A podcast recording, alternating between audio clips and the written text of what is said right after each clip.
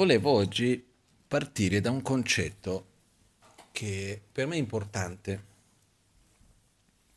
E un po' di tempo fa, ormai sono passati diversi anni, uh, ero in Tibet e la Maganci mi disse di studiare un po' di astrologia tibetana. E Rinpoche disse, no, deve studiare astrologia tibetana. Io, sì, ma non avevo voglia. Io in realtà ero lì, la mia passione era la filosofia e dicevo, ah sì, ma l'astrologia, tutto il rispetto, però non, non, è il momento, prima devo finire quello che sto facendo, poi un altro momento.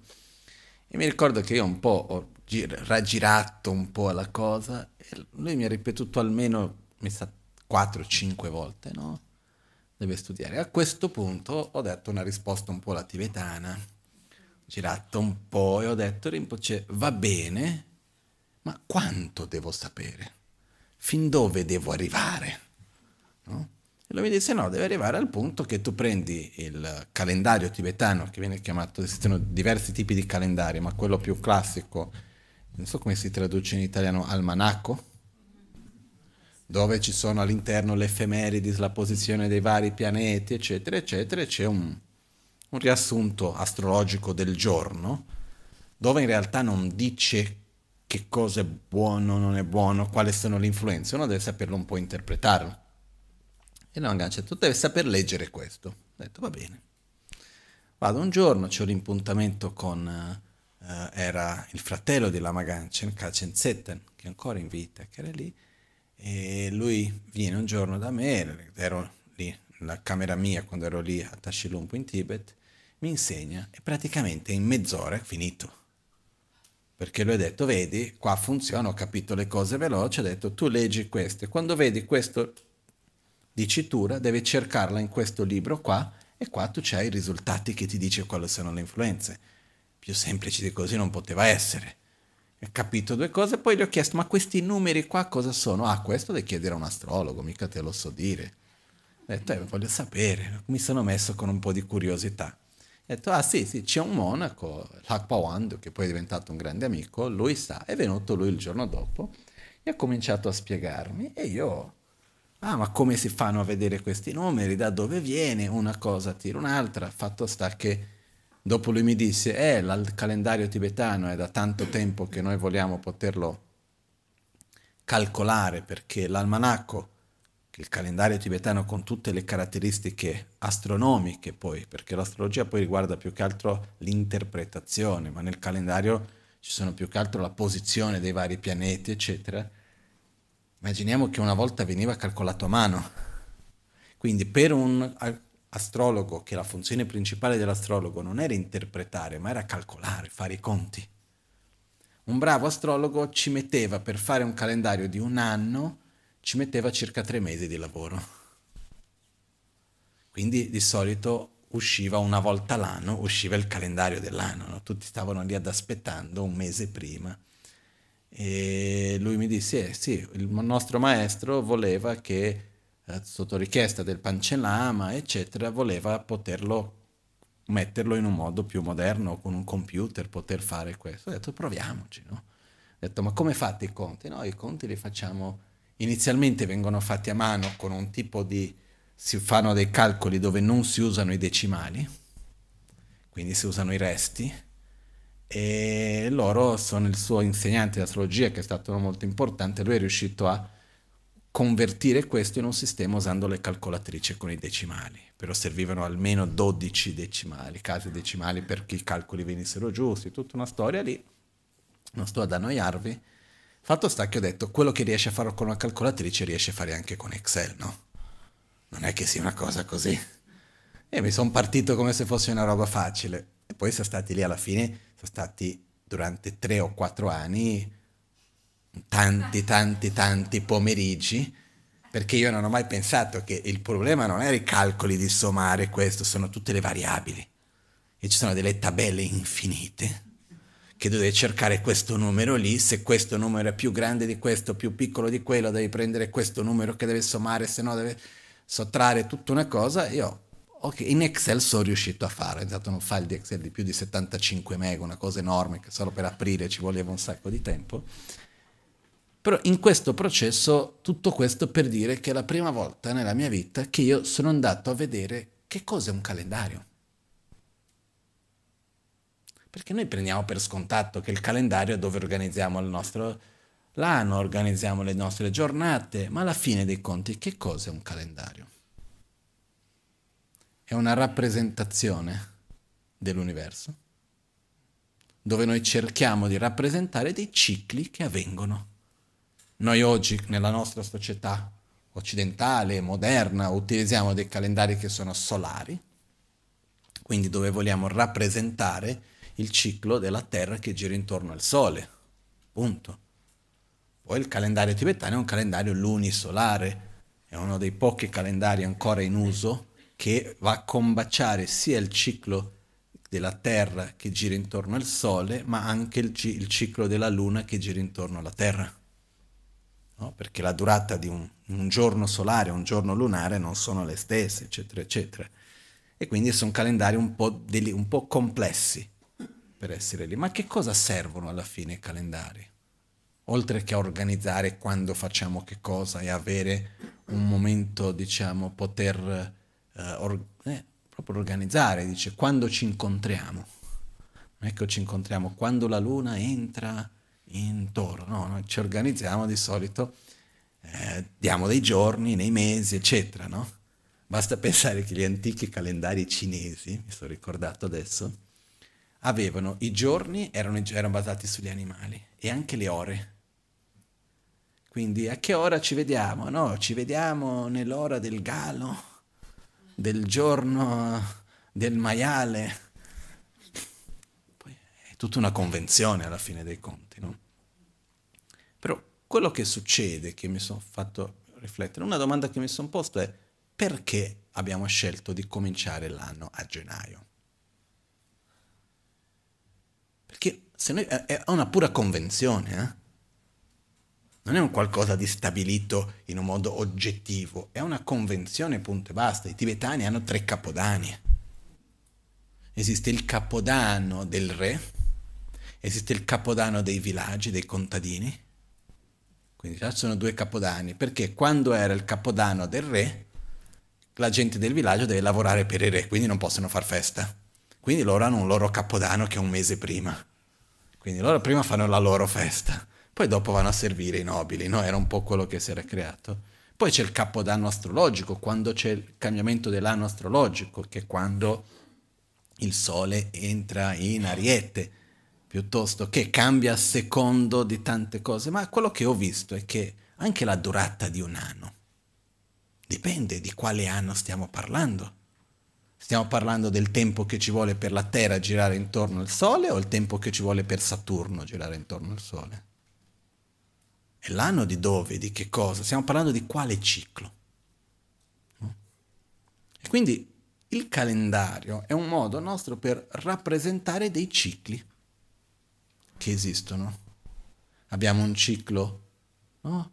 della Terra che gira intorno a se stessa, abbiamo un ciclo lunare fatto di 28 giorni e da qua vengono le settimane per aiutarci a calcolare le fasi lunari, così lo vedo io almeno. No? E potremo andare a vedere perché gennaio è l'inizio dell'anno. Dal mio vedere è perché quando noi andiamo il 21 dicembre è il giorno più breve dell'anno, è il primo giorno che l'essere umano riesce a percepire senza strumenti particolari, con gli occhi nudi, che la giornata comincia a diventare più lunga è il 25. E poi dopo, per qualche ragione, il capodanno viene stabilito qualche giorno dopo. Però io mi sono chiesto perché l'anno non comincia col solstizio.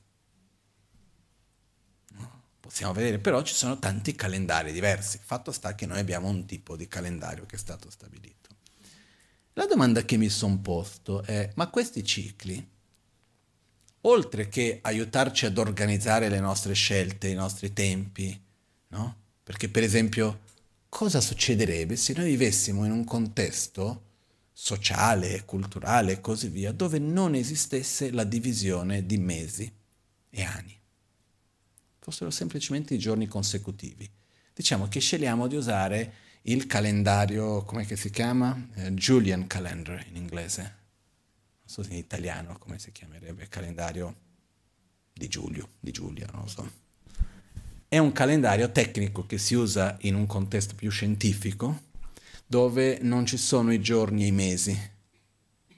In realtà i giorni sono, vengono contati solo i giorni e le ore vengono contate in, in, con case decimali.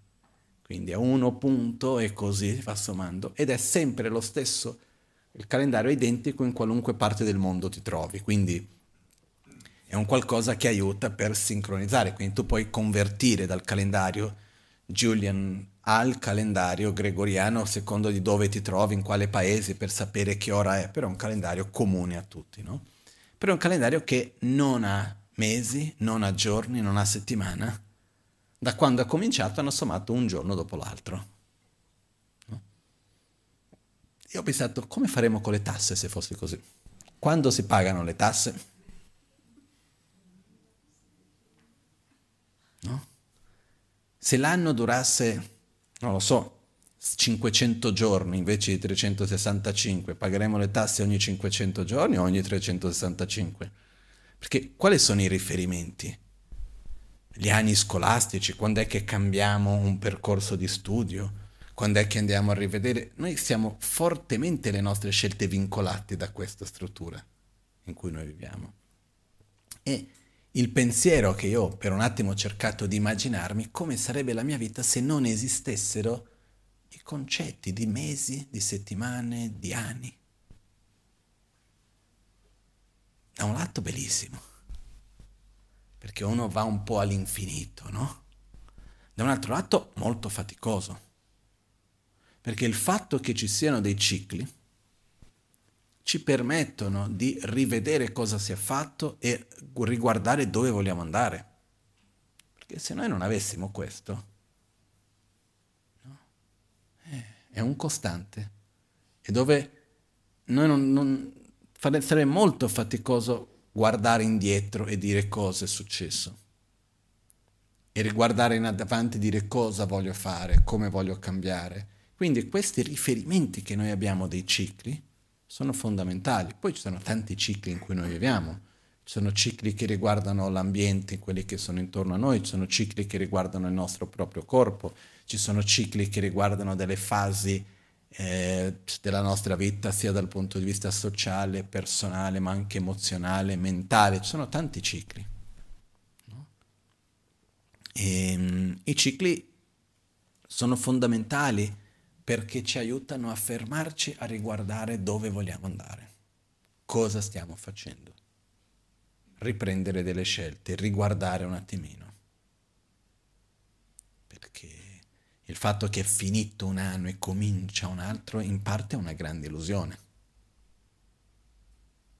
Adesso è 2023, come se fosse finito un qualcosa, ma non è altro che un, un giorno che si attacca all'altro e che si va avanti, le cose che ci abbiamo oggi il risultato di quelle che abbiamo fatto finora e quelle che ci saranno il risultato di quello che faremo in tutti i giorni. Eh? Non è che finito un anno, quello che c'era finora è finito, si parte da zero.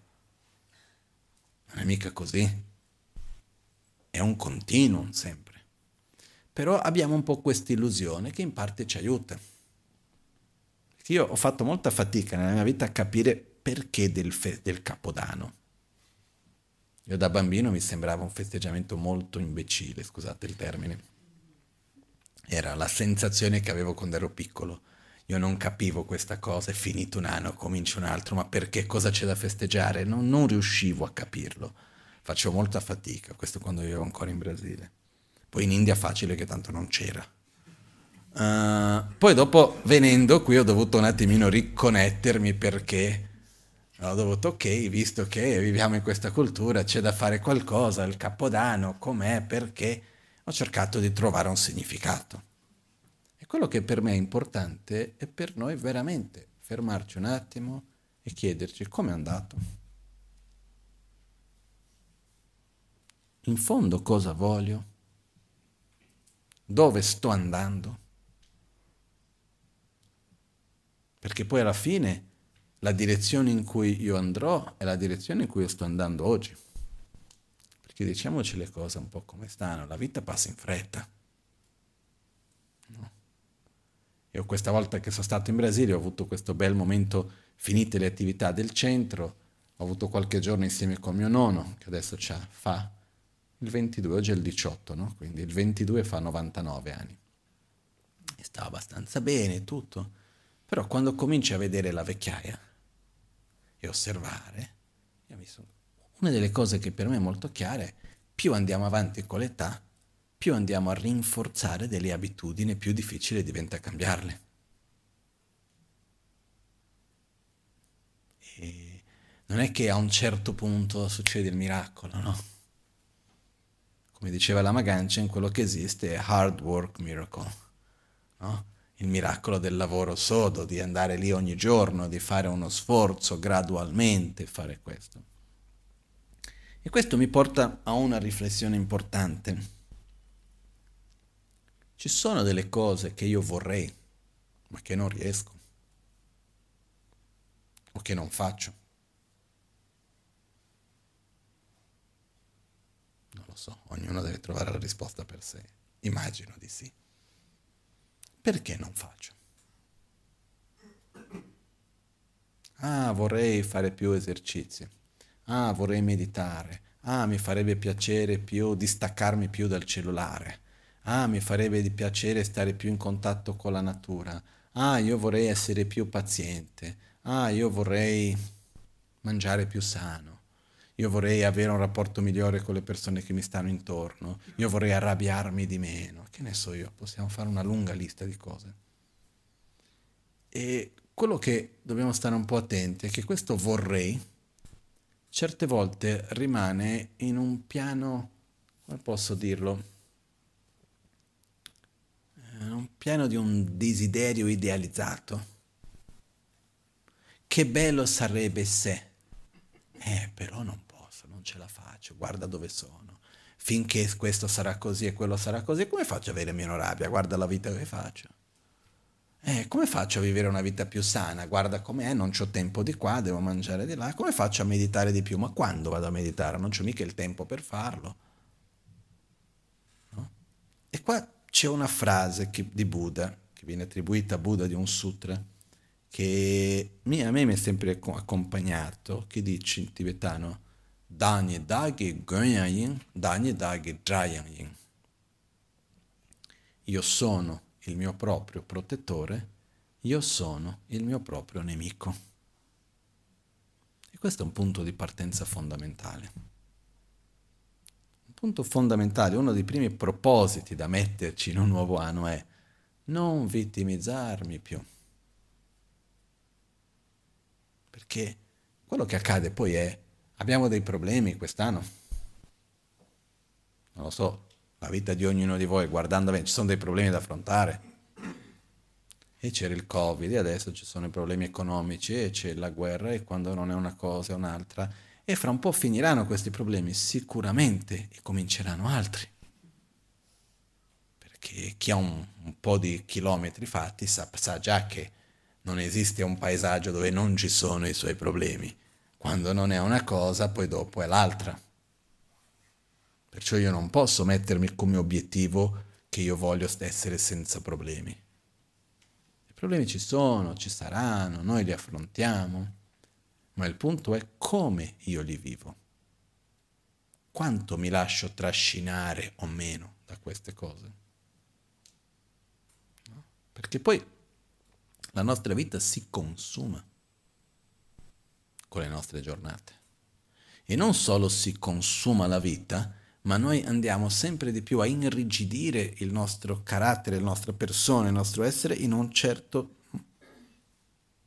come posso dire, una certa condotta, in un certo carattere. Perché più agisco in un modo, più vado a irrigidirmi in quello, più mi lamento, più mi lamenterò, più sono arrabbiato, più arrabbiato rimango e divento e più passa il tempo, più rimaniamo bloccati in quel modo di essere. Possiamo cambiarlo assolutamente, eh? se no non saremo qui a parlarci. Però una delle cose importanti è ricordarci e dire ok, io non ho bisogno di vittimizzarmi. Ci sono delle cose che non vanno? Sì. Soffro? Sì. Ma perché? E più che altro cosa posso fare per star meglio?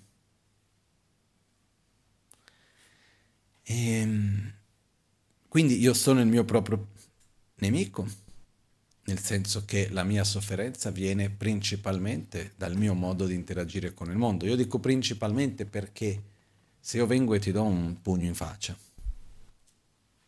ti faccio del male. Immagino che se io vengo a qualcuno qui e vi do un pugno in faccia, è più un male emotivo che fisico alla fine dei conti. Basta anche uno sputo in faccia per dire che, che male fa lo sputo in faccia. Niente, lo pulisci, finita lì la storia, no? Quello che fa male è l'intenzione che l'altra persona ha avuto, eccetera, eccetera. Però se noi andiamo a fare un atto di violenza verso qualcuno, la persona può rimanere male. Possiamo fare del male, no? Perciò ovviamente le nostre interazioni portano a risultati. Non è che le interazioni non portano a risultati. Ed è ovvio che se io faccio la stessa azione verso due persone diverse, avranno esperienze diverse se io vengo verso una persona estremamente sicura di sé, equilibrata, emozionalmente molto sana, eccetera, e gli sputo in faccia, guarda, eh, mi dispiace che sei messo male. Finite, finisce la storia. Eh? Se invece vado da qualcuno che non ha quella stabilità, eccetera, e le sputo in faccia, ah, magari rimane col trauma per chissà quanto tempo fino per risolvere la sofferenza che viene fuori, eccetera. Perciò noi siamo i nostri propri nemici nel senso che in ultima analisi la nostra sofferenza dipende da noi. Questo non toglie la responsabilità delle interazioni che ci sono fra di noi. Ok? Io sono il mio proprio protettore, nel senso che la mia felicità e la mia sofferenza dipende da me. Questo non toglie il fatto che io sono fortemente influenzato dalle condizioni esterne in cui mi trovo che noi siamo o non siamo influenzati. Siamo fortemente influenzati, di più di quello che magari noi immaginiamo. Quindi le condizioni dove noi siamo sono importanti, sì, i luoghi, le interazioni, quello che vediamo, sentiamo, eccetera, eccetera, sono importanti, assolutamente sì. Un'altra volta come prima, Prendiamo una persona che è estremamente sicura, equilibrata, in pace con se stessa, eccetera, gli dai una certa informazione, li metti sotto un certo contesto, mantiene quello stato, non si lascia mica tanto influenzare. Una persona che non ha quella stessa forza è diverso. Perciò noi siamo i nostri propri nemici, siamo i nostri propri protettori, ma questo non toglie il fatto che noi siamo influenzabili. Quindi dobbiamo anche prendere cura del contesto in cui noi ci troviamo. Dinanzi a questo, quello che io mi chiedo veramente è che cosa vogliamo fare?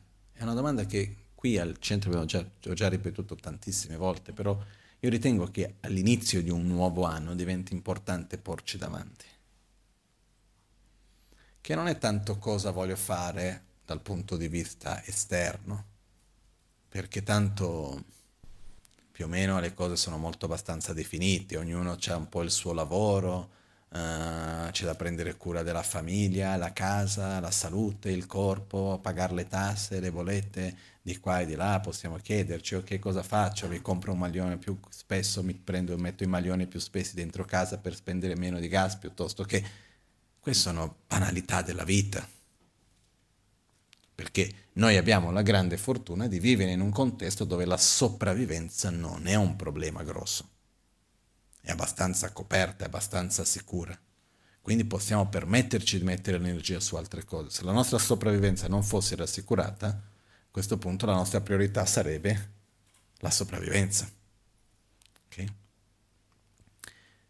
Però con che cosa voglio consumare la mia vita e dove voglio andare?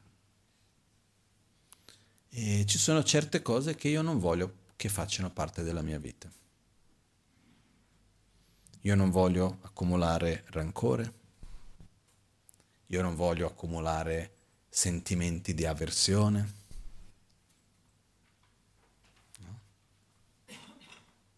E ho avuto un'esperienza, queste ultime, appena arrivato, dalla, ero ancora in Brasile, ma appena arrivato in Italia ho dovuto gestire, ieri è stato l'incontro, poi per gestire una situazione un po' particolare, no? senza entrare nei dettagli, sempre con essa col centro, non diretta con me di un po' di conflitti generati dall'esterno e cose che, problemi che non, veramente non, non erano necessari, però comunque ci sono.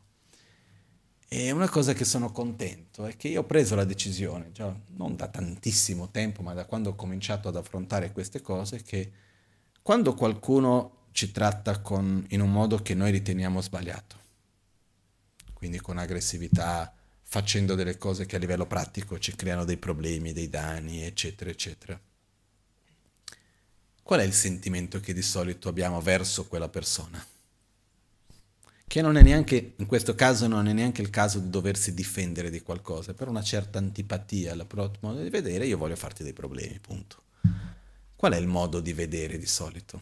Attrazione, avversione, indifferenza? Non è avversione e non solo, sorge anche un senso di vendetta in qualche modo.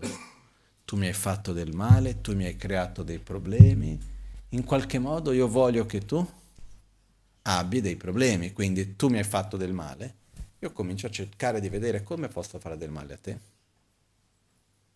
In questo caso specifico abbiamo ricevuto una denuncia al centro per cose edilizie, eccetera. Di qualcuno che è venuto proprio a cercare il pelo nell'ovo a tutti gli effetti. E ero lì con i carabinieri, tecnico comunale, a vedere, gestire di qua, di là. E alla fine il mio pensiero è stato grazie, che se c'è qualcosa che abbiamo fatto che non è fatto bene lo mettiamo a posto, punto, nessuno siamo qua con le migliori delle intenzioni. No? Però io ho visto che c'è una parte che viene fuori che dice ah ma io so chi mi ha fatto la denuncia. Prima lo sapevo già da subito, poi ho conf- confrontato con i documenti, era effettivamente. E a quel punto ah, ma anche quella persona avrà qualcosa di sbagliato, no? Ma cerchiamo di vedere cos'è che avrà fatto. Ma dov'è? Ma com'è? Invece no, invece no. Se tu agisci nei miei confronti in un modo che io ritengo che non è corretto, la, l'ultima cosa che io devo fare è reagire nei tuoi confronti nello stesso modo.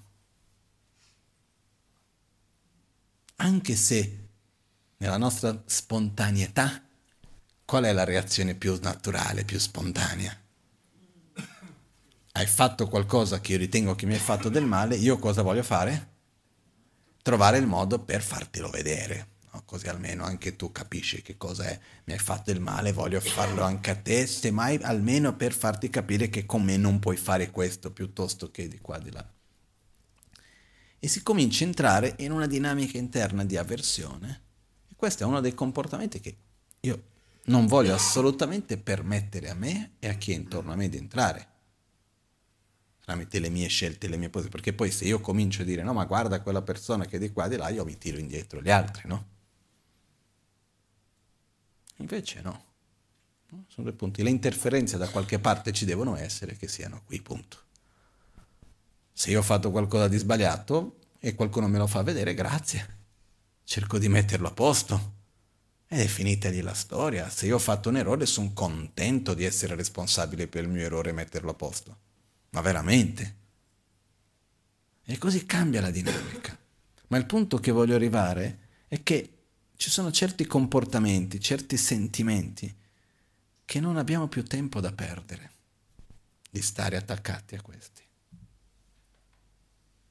Perché ci ritroveremo nella vita situazioni e persone, comportamenti che non ci piacciono, che ci possono far venire fuori dell'avversione piuttosto che. Però io voglio coltivare questo. Quindi io non me lo voglio permettere. Questa è una delle cose molto chiare.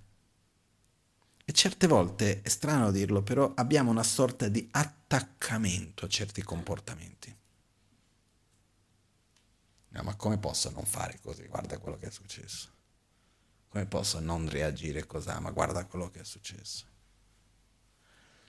Invece veramente dire di sì, io non voglio avere certi comportamenti, non voglio coltivare dei sentimenti che poi a me mi fanno male. Io perché mi devo fare la vita, no? il fegato amaro perché è successo questo, quell'altro, quell'altro. Tanto succede sempre qualcosa. E qua c'è un concetto che io l'ho ripetuto tante volte e lo continuerò a ripetere, perché è semplice ma allo stesso tempo è difficilissimo di mettere in pratica. E una volta che viene messo in pratica ha un potere meraviglioso. È il fatto che ogni cosa è così com'è perché ci sono state un'infinità di cause e condizioni che l'hanno fatta in quel modo. Facciamo un esempio. Se ognuno di noi che è qui dice un numero e insieme con questo numero dice, non so, più o meno, mette lì, va a dividere, moltiplicare, sceglie, facciamo un'equazione insieme, ok? Chi vuole complicare un po' di più può mettere la radice quadrata di piuttosto che... Mettete l'equazione che uno vuole, però per semplificare l'equazione ognuno dice un numero e un più o meno moltiplicato, diviso per... Ok? Adesso ovviamente non ci mettiamo adesso ognuno a dire un numero e qualcuno che segue i conti, però immaginiamo che ognuno dice un numero e alla fine di tutto questo arriviamo a 5 come risultato. Ok? Ma quel 5 lì è il risultato di chi? Di quale numero? Di tutti. Ma se una persona dice no scusi, io voglio cambiare numero. Ah, io ho messo 58, invece voglio che sia 58.1. Ok, cambiamo il 58.1. Il 5 è ancora 5? Non più. Perciò, ma io posso dire che il 58.1 è la causa del 5 o non è? Non dipende da quello che sia 5, dipende dall'insieme di tutti. Ma se io cambio qualunque dei vari numeri, il risultato finale è diverso. Quindi quando io guardo quel risultato lì, dinanzi a tutti i numeri presenti, il risultato è perfetto o no? ovviamente presupponendo che i conti siano stati fatti giusti. Ma il risultato è? Perfetto, se io rifaccio i conti altri 35.000 volte, il risultato è diverso? No, perché i risultati siano diversi, l'unica possibilità che io veda è che io attribuisco un significato diverso a quei numeri. Noi usiamo un sistema decimale, io vado a cambiare e vado a fare i conti dentro un sistema binario, per dire una cosa qualunque, ok? Però questo è solo per però la realtà è che usando lo stesso concetto, nella stessa realtà, prendo i, i, i conti, rifaccio quei conti quante volte voglio, arrivo allo stesso risultato. Questo vuol dire che quel risol- risultato è perfetto, non è aleatorio, o no? Prendiamo, non so, no? l'esempio che ho fatto tante volte, una foglia che cade da un albero quella foglia viene e cade in una posizione precisa, no? Viene qua e cade qui. La posizione specifica in cui è caduta la foglia, no? La posizione specifica in cui cade la foglia dall'albero è aleatoria o è il risultato di un'infinità di varianti che è come se noi prendiamo quell'equazione, solo che invece di ognuno dire un numero, mettiamo le varie componenti, quindi la forza del vento, uh, mettiamo la temperatura, la pressione, tutte le altre cose che ci sono insieme, i vari componenti, che vanno a determinare che la foglia cade qui. Da questo punto di vista, la posizione in cui cade la foglia è perfetta o non è perfetta? È perfetta, perché se noi andassimo a rivedere tutte quelle condizioni, che alla fine è una complessa equazione, e andassimo a ripetere quell'equazione, quante volte vogliamo, la foglia ritornerebbe nello stesso punto. Basta che però una variante sia diversa che il risultato cambia. Ok? Guardando da questa prospettiva, la nostra vita è un'equazione o no? Il momento presente. Il nostro corpo, la nostra mente, le nostre emozioni, la nostra situazione economica, familiare, di relazione e tutto il resto, è, un, è il risultato di un'equazione o no? Il momento presente che noi viviamo. In questa equazione, un'equazione estremamente complessa, di cui la maggioranza delle variabili noi non riusciamo neanche a immaginare, che è cominciata molto lontanamente, perché siamo influenzati da cose successe migliaia di anni fa, che ancora oggi ci influenzano fra una cosa e un'altra, questa complessa equazione che crea il momento presente. Quindi dinanzi a questo, nello stesso modo che il numero 5 come risultato di quell'equazione di tutti i numeri che abbiamo scelto è perfetto, la posizione in cui cade la foglia è perfetta. Il momento presente della nostra vita è perfetto o no? Da questo punto di vista noi siamo perfetti, ognuno di noi. Sì, è difficile dirlo, eh? lo so. Non viene così facile dire io sono perfetto, tu sei perfetto, ma come? No? È come per dire, guarda, il risultato finale è 5, ma io mi servono 20, eh, ma è 5. Puoi ripeterlo quante volte vuoi. Se tu vuoi che diventi 20, vediamo cosa devi fare. No? È inutile che arrivi a fine mese, che c'è da pagare, guardi i conti e dici no, ma non quadra, non mi, non mi basta, no, no, non, mi, non voglio questi numeri, rifaccio i conti. Eh, è quello che c'è. No? Quindi, quello che accade è, se noi riusciamo veramente a non solamente capire, ma anche accettare che ogni caratteristica del momento presente è perfetto. Ma allo stesso tempo capire che ogni piccola variante cambia il risultato finale.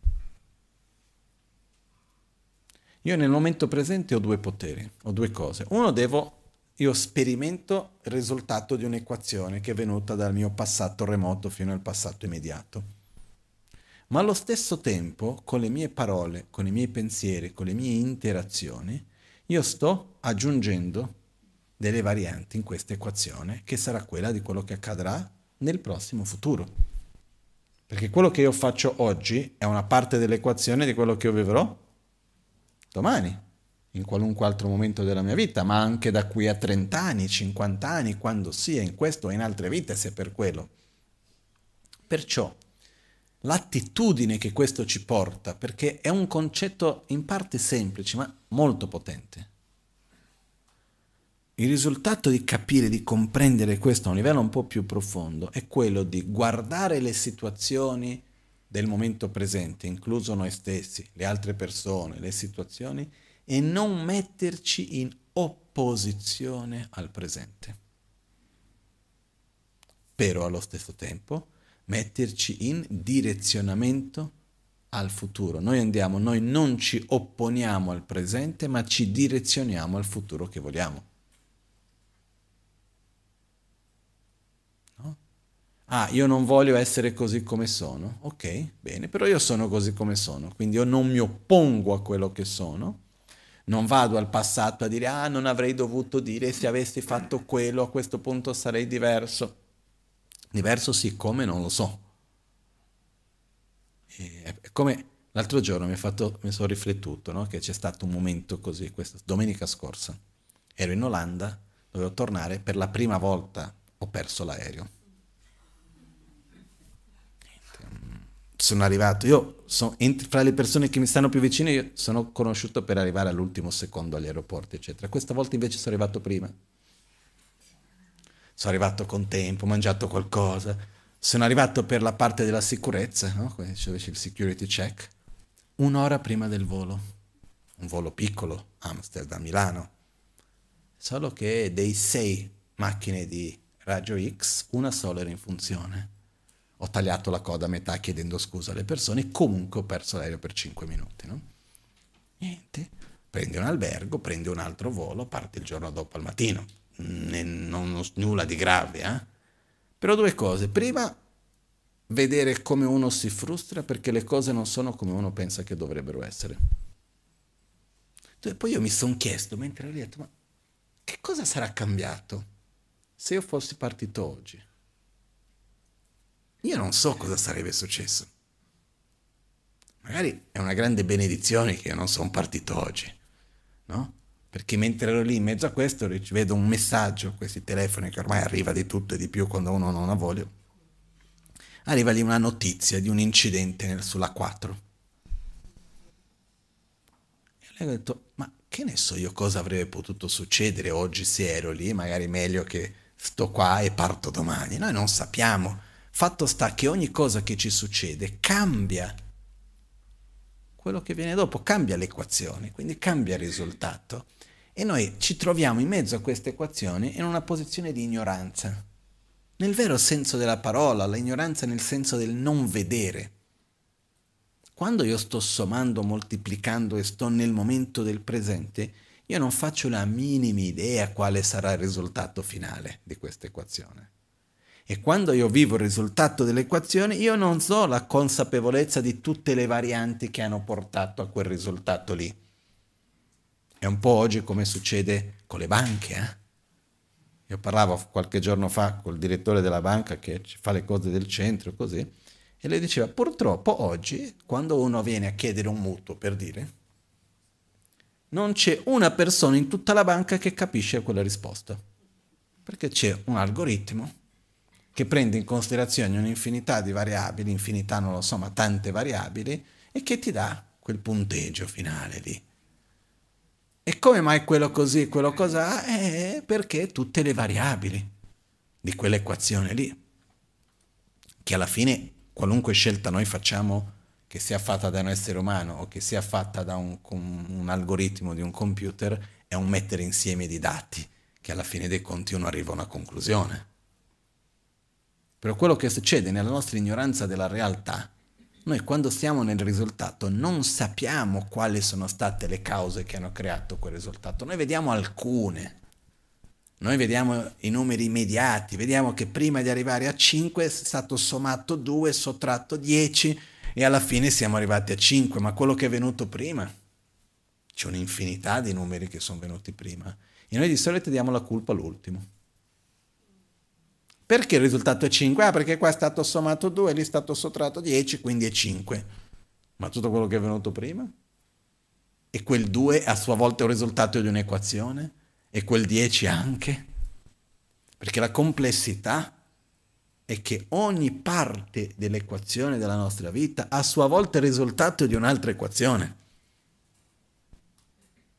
E quando in un'equazione cambia una piccola parte, va a cambiare le parti di altre equazioni. Quindi vediamo la complessità di tutto quello in cui viviamo. E io sono totalmente lontano da riuscire a comprenderla. La mia mente non ci sta. Anche la cosa più banale, che noi possiamo pensare che è la cosa più semplice della vita, se noi cerchiamo veramente di comprendere tutte le variabili, tutte le parti che compongono quel momento presente è una follia. Anche il semplice fatto che in questo momento stiamo parlando e apparentemente ci stiamo capendo. Io dico apparentemente perché quello che voi pensate io non faccio la minima idea cosa sia e quello che io penso neanche voi. Eh? E noi siamo convinti che, che ci capiamo, no? Ok, usiamo, abbiamo delle cose che aiutano per arrivare a questo, parliamo la stessa lingua, ma che cosa intendiamo dire per quella parola e cosa un'altra? Eh, sono già cose diverse. Io emeno dei suoni, voi sentite dei suoni, cosa attribuite a quei suoni è un'altra cosa. Ogni tanto mi succede, ah là, ma grazie che hai detto quello. Io ho detto, io ho detto quello. Ma quando mai? Poi dicono, ah no, perché, ah sì, ho detto, ok, volevo dire un'altra cosa. Poi tu sei nel tuo momento, hai capito in quel modo, magari ti ha aiutato bene, sono contento, no? Dico, l'intenzione si passa almeno, no? Perciò, ma questo semplice fatto che noi ci parliamo e ci capiamo teoricamente, suppostamente, è, quasi un miracolo. La quantità di cose che devono succedere perché questo avvenga è un'infinità. Quindi se prendiamo la cosa più banale come il nostro momento presente, il semplice respirare, sentire, vedere, è un'infinità di cose che non sono banali per nulla. se noi veramente ci mettiamo. È perché noi a un certo punto vediamo il risultato dell'equazione, siamo abituati con quel risultato lì e ci sembra normale. A noi le cose ci sembrano anormali semplicemente quando abbiamo un risultato che non corrisponde alla nostra aspettativa. Questo è. Poi quando questo è una, un'anomalia che è molto bella, chiamiamo di miracolo. Quando è un'anomalia che è brutta, possiamo chiamare, che ne so io, no, l'opposto di un miracolo, una dannazione piuttosto che ne so io. Perciò il punto dove voglio arrivare è che una delle cose che aiuta in tutto questo, almeno per me, è ammettere la propria ignoranza.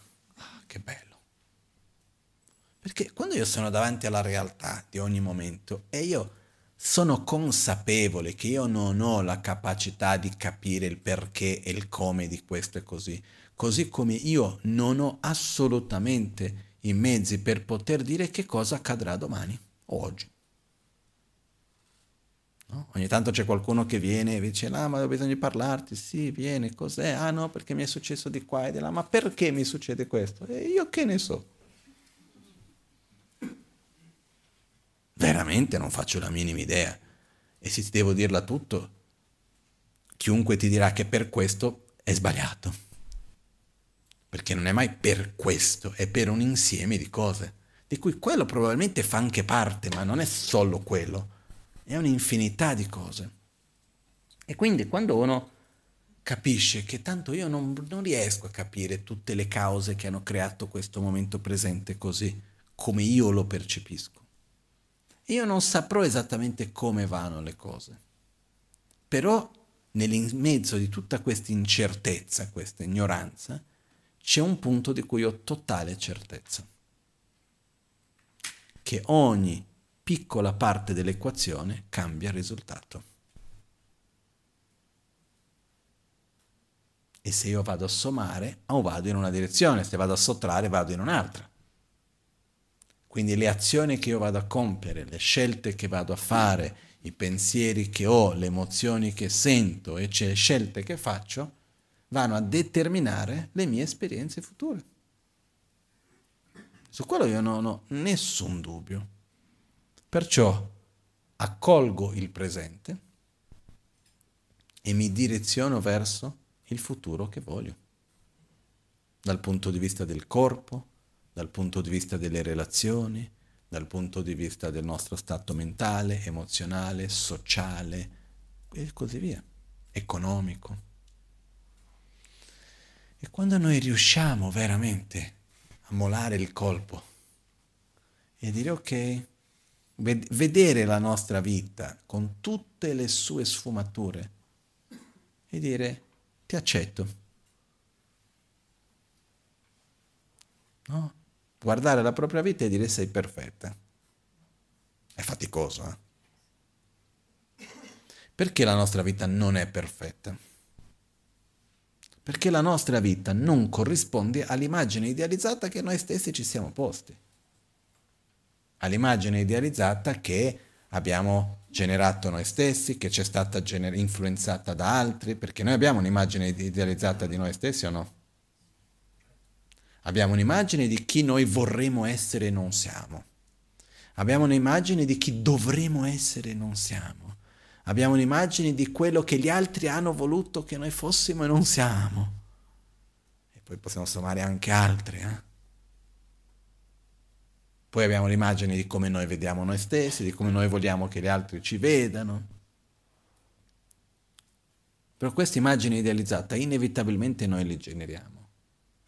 Però una delle cose che ci libera è la consapevolezza reale che io ho delle immagini idealizzate, mi relaziono tramite queste. Quindi quando io vedo che un'immagine idealizzata non è altro che un'immagine idealizzata e non è come le cose dovrebbero effettivamente essere, ma è un, è, io sono lì in mezzo ai numeri e faccio la mia previsione del risultato di quell'equazione. Eh? Poi non ho potere su tutte le varianti. La cosa che succede ogni tanto è che noi rimaniamo intrappolati, che le cose non sono andate come avrebbero dovuto essere. E smettiamo di, e invece di, più che smettiamo, invece di occuparci che quello che stiamo facendo adesso sono delle varianti dell'equazione che vivremo il risultato, stiamo lì a dire che non è andato bene quello che è successo. Come quando io ho visto diverse volte qualcuno che viene, ah, la, ho cercato di certe volte aiutare, alcune volte la persona ha capito, altre volte no.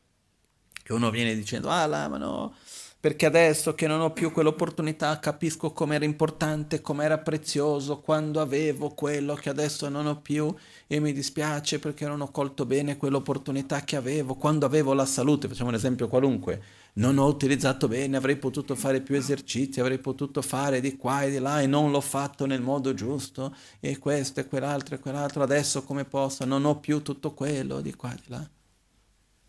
Però adesso hai ancora tanto. E un'altra volta non stai dando valore a quello che hai e stai vivendo nella realtà di quello che non hai. Perché tornando indietro quando avevi quello che adesso non hai, potresti paragonarti con altre cose e comunque non era abbastanza. E quello che hai ancora adesso è molto valioso, è prezioso. Quindi invece di starci a lamentare del passato che io avrei potuto, invece non ho, e se io avessi fatto, eccetera, eccetera, io oggi cosa ho a disposizione? Come posso ringraziare di quello che c'è? godere di quello che ho, vivere al meglio quello che ho davanti. Perché abbiamo tanto. Abbiamo un'opportunità meravigliosa davanti alle nostre mani. Siamo estremamente fortunati. Il problema è che certe volte siamo così tanto fortunati, abbiamo così tante risorse meravigliose che alla fine finiamo per vivere come se non avessimo nulla. Non so se mi spiego bene con questo. Perché quantità, valore, è una realtà oggettiva o soggettiva? È soggettiva, no? Per questo, per esempio, se vogliamo fare del male a qualcuno, uno dei modi per fare male a medio-lungo termine a qualcuno è dargli tutto quello che vuole. Perché se io ti do tutto quello che tu vuoi, a un certo punto non hai più nulla.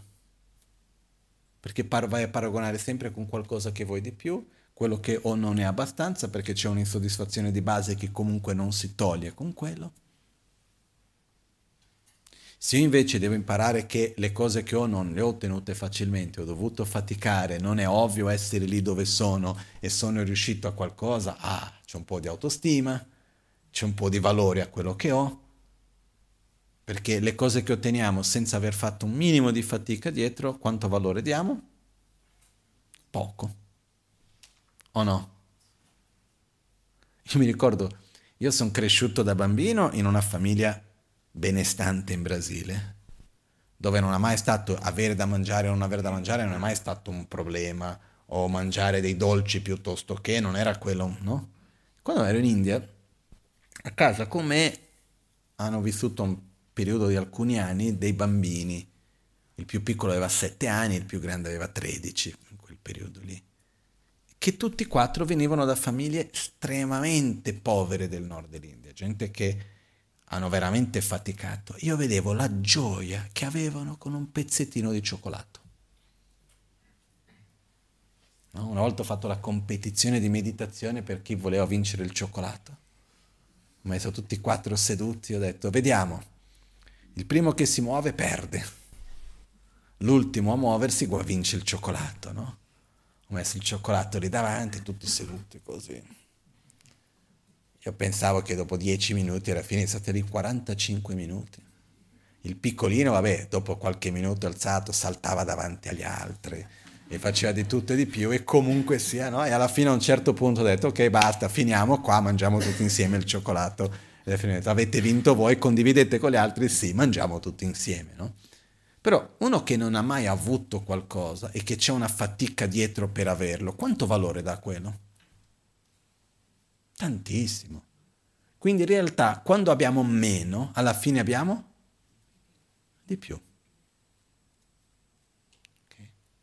eh, sembra un gioco, ma no, è la realtà perché il valore è basato su quello che noi andiamo ad attribuire che si basa su un paragone, non è una cosa autonoma, per dire oggettiva. Solo che queste sono caratteristiche che noi dobbiamo in qualche modo essere furbi, giocarli a nostro favore. Perché uno dei punti fondamentali della nostra vita è la soddisfazione. E di poter dire ma io voglio essere soddisfatto o voglio essere insoddisfatto. E da che cosa nasce la soddisfazione?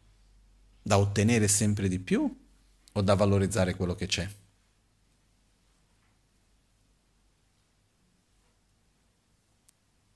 Perciò facciamoci un ragionamento, chiediamoci dove voglio andare, io cosa voglio, perché come abbiamo detto prima, la vita passa in fretta, e oggi è una cosa, domani è un'altra, oggi è colpa di uno, domani è colpa dell'altro.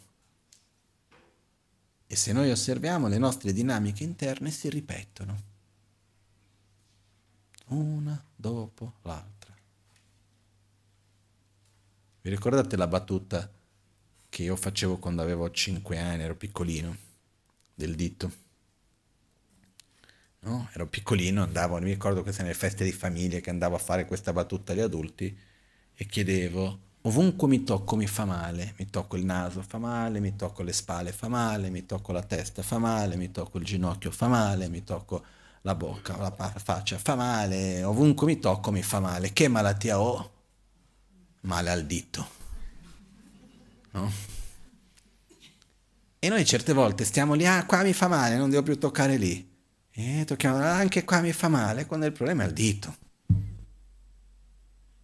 E cambiamo di persone, e cambiamo di luoghi, e cambiamo di situazioni. È perché in realtà ho bisogno di questo, è perché mi manca quell'altro, è perché questa situazione non va bene.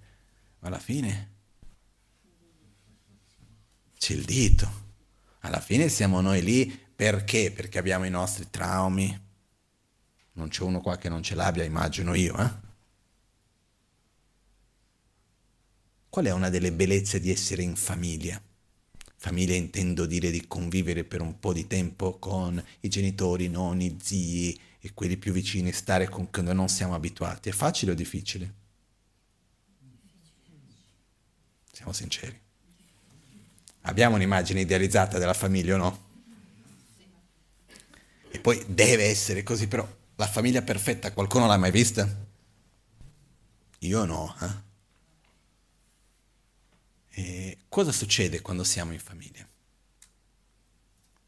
Che siamo molto simili, molto spesso, anche se noi non crediamo, perché ci sono delle dinamiche che noi viviamo, che sono frutto di altre dinamiche che sono venute prima. E quando noi vediamo nell'altro, vediamo lo specchio di noi stessi e spesso non ci piace.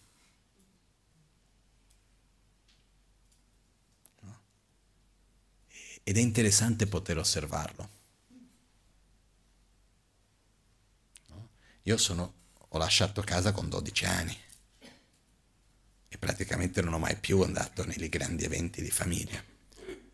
E questa volta sono stato, sono stati cinque giorni con la famiglia da parte di mio padre, insieme, che è stato un bellissimo momento, però un po' da esterno, tra virgolette, esterno, interno, osservo le dinamiche però, e vedo anche attitudini mie, cose che vedo in me riflesse nell'altro e quando siamo davanti all'altro è quasi come uno specchio più forte di quello che noi facciamo anche. Ed è interessante che spesso quello che ci dà più fastidio nell'altro è quello che anche noi facciamo.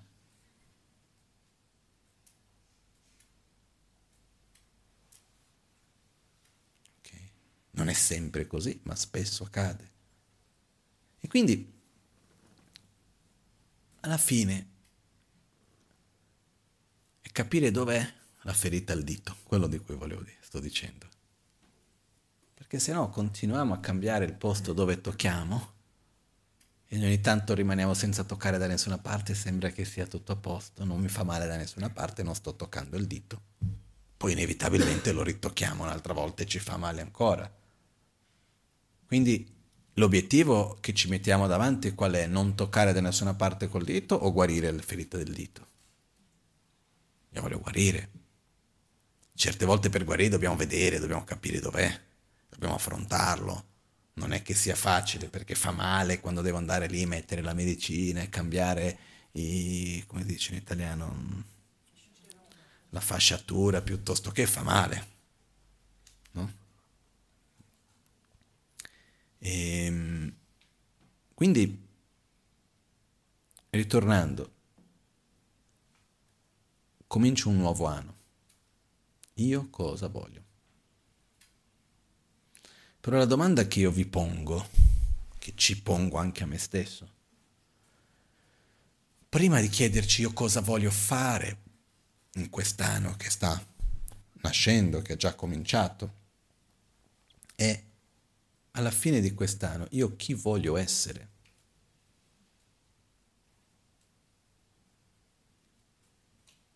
Io chi voglio diventare? E dinanzi a questo, quali sono le dinamiche che voglio coltivare? Quali sono le dinamiche che voglio abbandonare? Poi succeda quel che succeda, potrò essere malato, potrò avere buona salute, le cose al lavoro possono andare bene, possono andare male, uh, le altre persone intorno a me possono fare questo, questo, quello, quell'altro. Non ho controllo su nulla di tutto quello, veramente. Io sono una parte della variante di tutta questa equazione che è la mia vita però quella piccola parte ha un grande potere e io in quale direzione voglio metterla. No? E questo fa un'enorme differenza. Perché poi questo ci porta a un altro fattore, che è noi generiamo un'immagine idealizzata di quello che vorremmo essere, di quello che vorremmo fare, e poi rimane nell'idealizzato.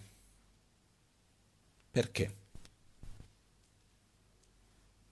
perché in realtà non lo vogliamo. Perché diciamoci la verità, quando vogliamo qualcosa veramente tanto, quando abbiamo passione per quella cosa, quando è una cosa importante per noi, che ci teniamo davvero, facciamo il possibile per ottenerlo o no? O per evitarlo, dipende di quello che sia. Facciamo.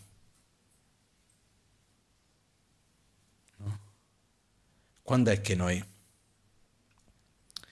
mm, rimaniamo lì? Sì, sarebbe bello, però magari no. Quando noi non lo vogliamo davvero.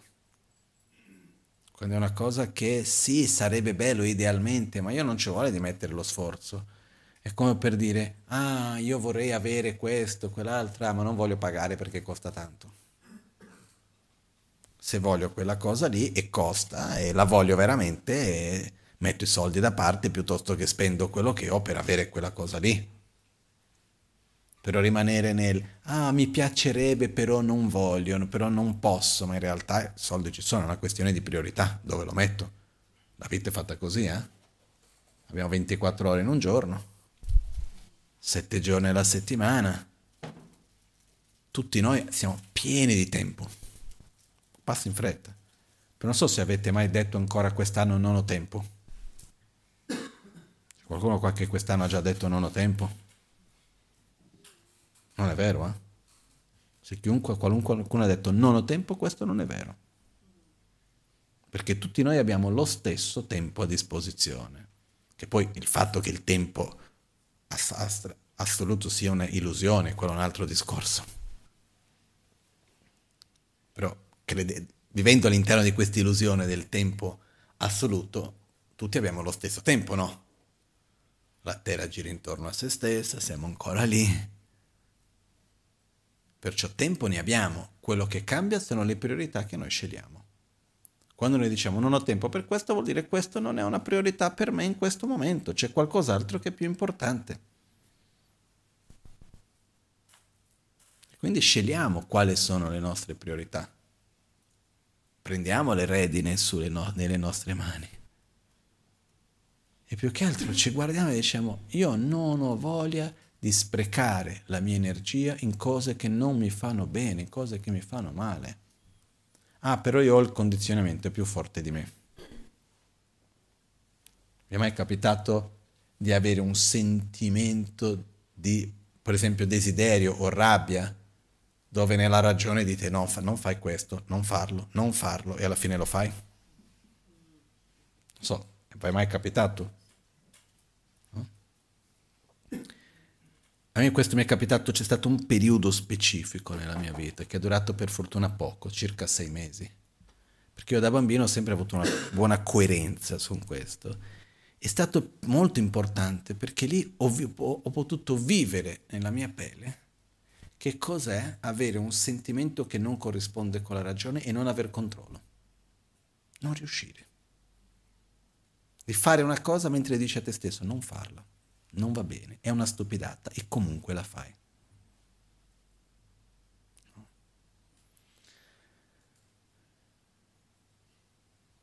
Siamo perfetti, anche di mezzo a tutte queste nostre, chiamiamo così, menate, tutte le nostre storie. Ma questo che cosa vuol dire? Dobbiamo, perfetti nel senso che dobbiamo accoglierci e direzionarci per quello che vogliamo essere.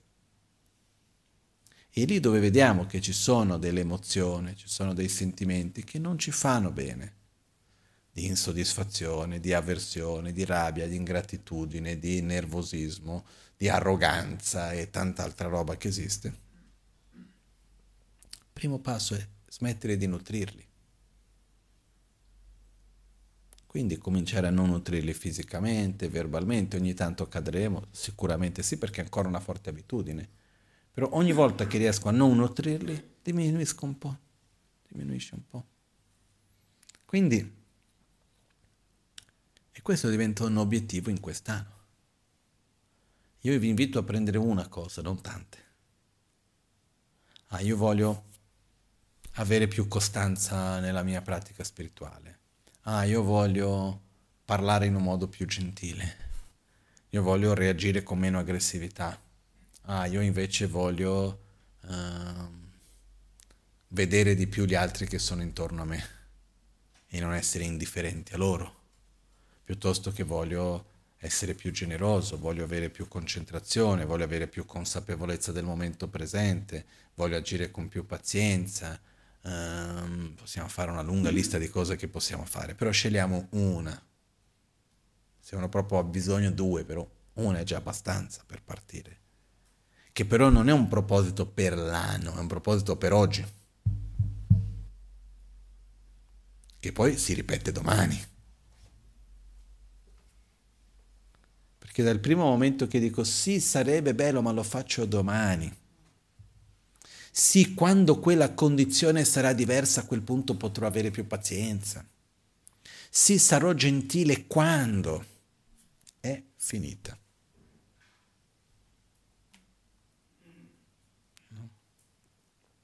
C'è un passaggio di un libro che ho letto poco fa, molto bello, vedrò magari settimana prossima lo porto, che non mi ricordo il nome del libro adesso. Um, che c'è un punto che parla proprio di questo, dove ci ricorda il fatto di dire c'è un punto di appoggio, che siamo noi stessi, le nostre scelte, i nostri pensieri. Quando c'è quel punto di appoggio per fare un cambiamento nella nostra vita, che siamo noi stessi, e noi oltre che quel punto cerchiamo di appoggiare anche su un altro, che è quello che l'altro dovrebbe fare, quello che la situazione dovrebbe essere, quello è già abbastanza perché non si riesca a fare nulla. Perciò io non sono qua a dire quello che l'altro dovrebbe fare o come le altre cose dovrebbero essere. Posso avere la mia idea, eh? ma io non posso dipendere da quello. Io cosa posso fare nel mio? Per esempio, ognuno di noi ha delle persone con cui interagiamo, no?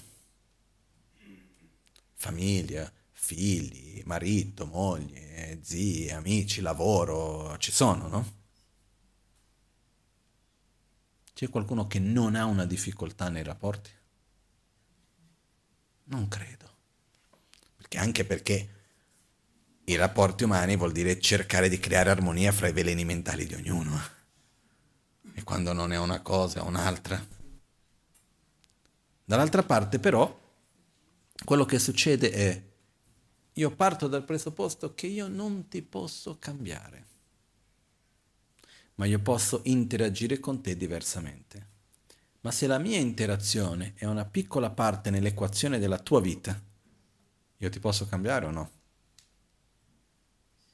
Sì, posso interagire con te, non ti posso cambiare nel senso di entrare dentro di te e fare un cambiamento a tutti gli effetti completo e assoluto, però io posso interagire e ogni interazione inevitabilmente porta un cambiamento, porta una trasformazione. Perciò nelle relazioni che abbiamo, una delle cose che sarebbe bello per noi poter fare è cercare in qualche modo di togliere un po' il peso che mettiamo addosso alle altre persone dell'immagine idealizzata che abbiamo di loro. Non so se è chiaro questo.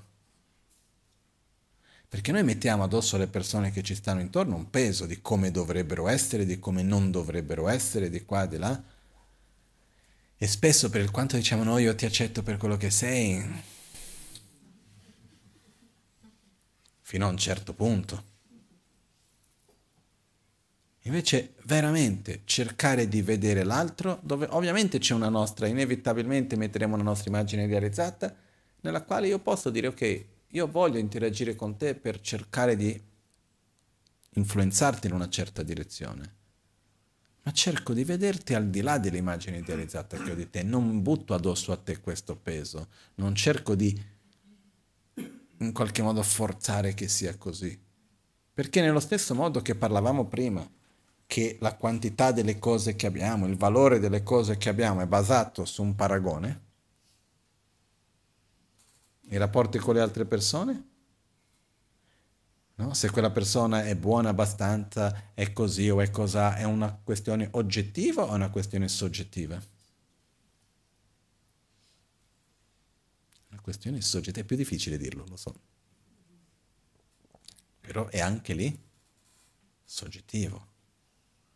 Quindi è importante per noi capire che ovviamente se c'è un'interazione che noi non riusciamo a viverla bene, e vediamo che quell'interazione ci fa del male perché noi non riusciamo a interagire in un modo positivo e quindi continu- continuamente andiamo a reagire con rabbia piuttosto che con rancore, piuttosto che con qualunque stato di malessere, quel nostro stato di malessere è frutto di qualcosa che c'è dentro di noi che quella situazione, quell'interazione fa venire fuori.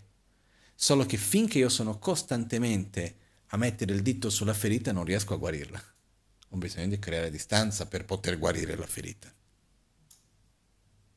Anche se, se tu mi tocchi il braccio e mi, fai, e mi fa male perché c'è una ferita, la colpa non è di che tu che hai, mi hai toccato il braccio e che c'è una ferita, ma non riesco a guarirla se continui a toccarlo. Quindi ci sono certe interazioni, certe situazioni che abbiamo bisogno di creare un po' di distanza. Esiste la sana distanza di certe situazioni, però si crea distanza per poter permetterci di guardare dentro di noi e cambiare i nostri comportamenti e guarire quello che ci abbiamo, anche con l'aiuto di altre persone e così via. Perciò, se non sono situazioni estreme dove è veramente necessario creare più distanza, cerchiamo di rilassarci un po', di ricordarci che nessuno di noi è perfetto che anche c'è un altro discorso. Se io sono imperfetto e mi trovo davanti alla perfezione, come vedo la perfezione? Imperfetta. Nel senso che quando io vedo te, io vedo te tramite me. No? Diciamo che vuoi ti sposi con un Buddha. Ok? Ti assicuro che sarà pieno di difetti.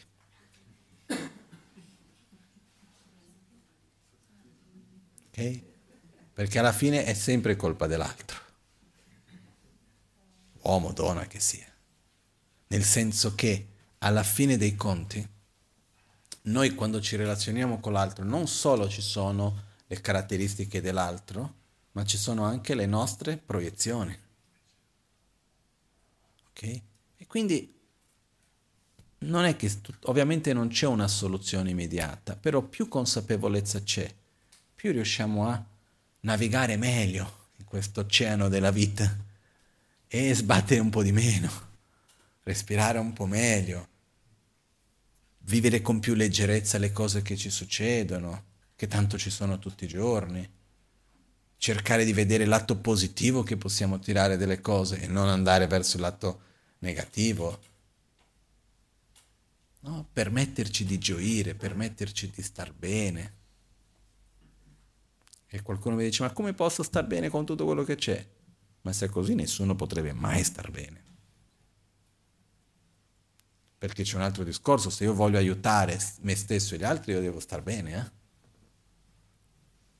Eh? È un po' simile alla situazione del corpo. Una volta, non mi ricordo bene dove sono entrato in contatto con questa informazione, però diceva che il nostro corpo sarebbe teoricamente capace di guarire qualunque malattia da solo. Quello che avrebbe bisogno è di uno stato estremamente forte di soddisfazione e felicità. Perché quando siamo fortemente felici e soddisfatti, il sistema immunitario ha molta più forza e quindi potremo guarire qualunque cosa. Però di solito quando ci ammaliamo cosa succede? Siamo felici, soddisfatti, gioiosi? è il contrario, quindi facciamo quello che aumenta quel problema lì. No? Perciò, se noi stiamo bene con la vita, ovviamente quello ci dà la più forza per risolvere i problemi della vita, per star meglio, per risolvere qualunque cosa. Invece spesso entriamo in questo ciclo vizioso. Per questo c'è anche un discorso in mezzo a tutto questo che è io voglio in quest'anno come proposito permettermi di essere felice. Come va? Va tutto bene alla brasiliana. Però nel vero senso della parola, io vedo come stai? Sto bene. Perché io ho percepito, no, vivendo in diverse culture, ho potuto vedere un po' le differenze, no? Io ho percepito che in Italia, ditemi se mi sbaglio, però da quando sono arrivato mi sono accorto di un'attitudine dove dire che va bene porta male. Uh, è quasi come se porta un po' di sfortuna, dire no, va tutto bene, non, non proprio. No, ma non può andare tutto bene. E c'è un senso di colpa nel star bene, da qualche parte. Quindi quando chiedi come va, c'è, si difende, uh, sono delle varie cose, insomma. Uh, quando va proprio bene uno dice potrebbe andare peggio. No? Invece perché no? Come va? Va bene? Sì, va bene, no? E ogni tanto, proprio in momenti difficili, io ogni tanto ho creato la risposta perché per me è che nei limiti del samsara va tutto bene. Nel senso che c'è sempre qualcosa che non va. No? Poi con più persone hai da interagire, più problemi hai da affrontare, no? Io che interagisco con un numero di persone abbastanza elevato, Ah, che bene, adesso quello sta bene, eh, quello a fianco non più. C'è sempre uno che quando non è in un modo c'è un altro, sono rari i momenti che la maggioranza stato, c'è sempre qualcuno che non va bene. Eh? No? È sempre così. Però il punto alla fine di questo è permetterci di star bene, ok, va tutto bene, fa parte della nostra vita, affrontare, faticare, stancarsi. La cosa importante è la direzione in cui stiamo andando e permetterci di essere felici, permetterci di gioire, di goderci la vita. Dire, ah, che bello. Anche le piccole cose, eh? poter viverle con piacere. Però c'è un discorso che oggi sono tanti argomenti messi insieme, un po' così, però per poterci goderci la vita, godere la vita, per poter vivere con piacere le piccole cose, dobbiamo innanzitutto viverle, cosa che spesso non si fa più. No? Non so, mi viene in mente,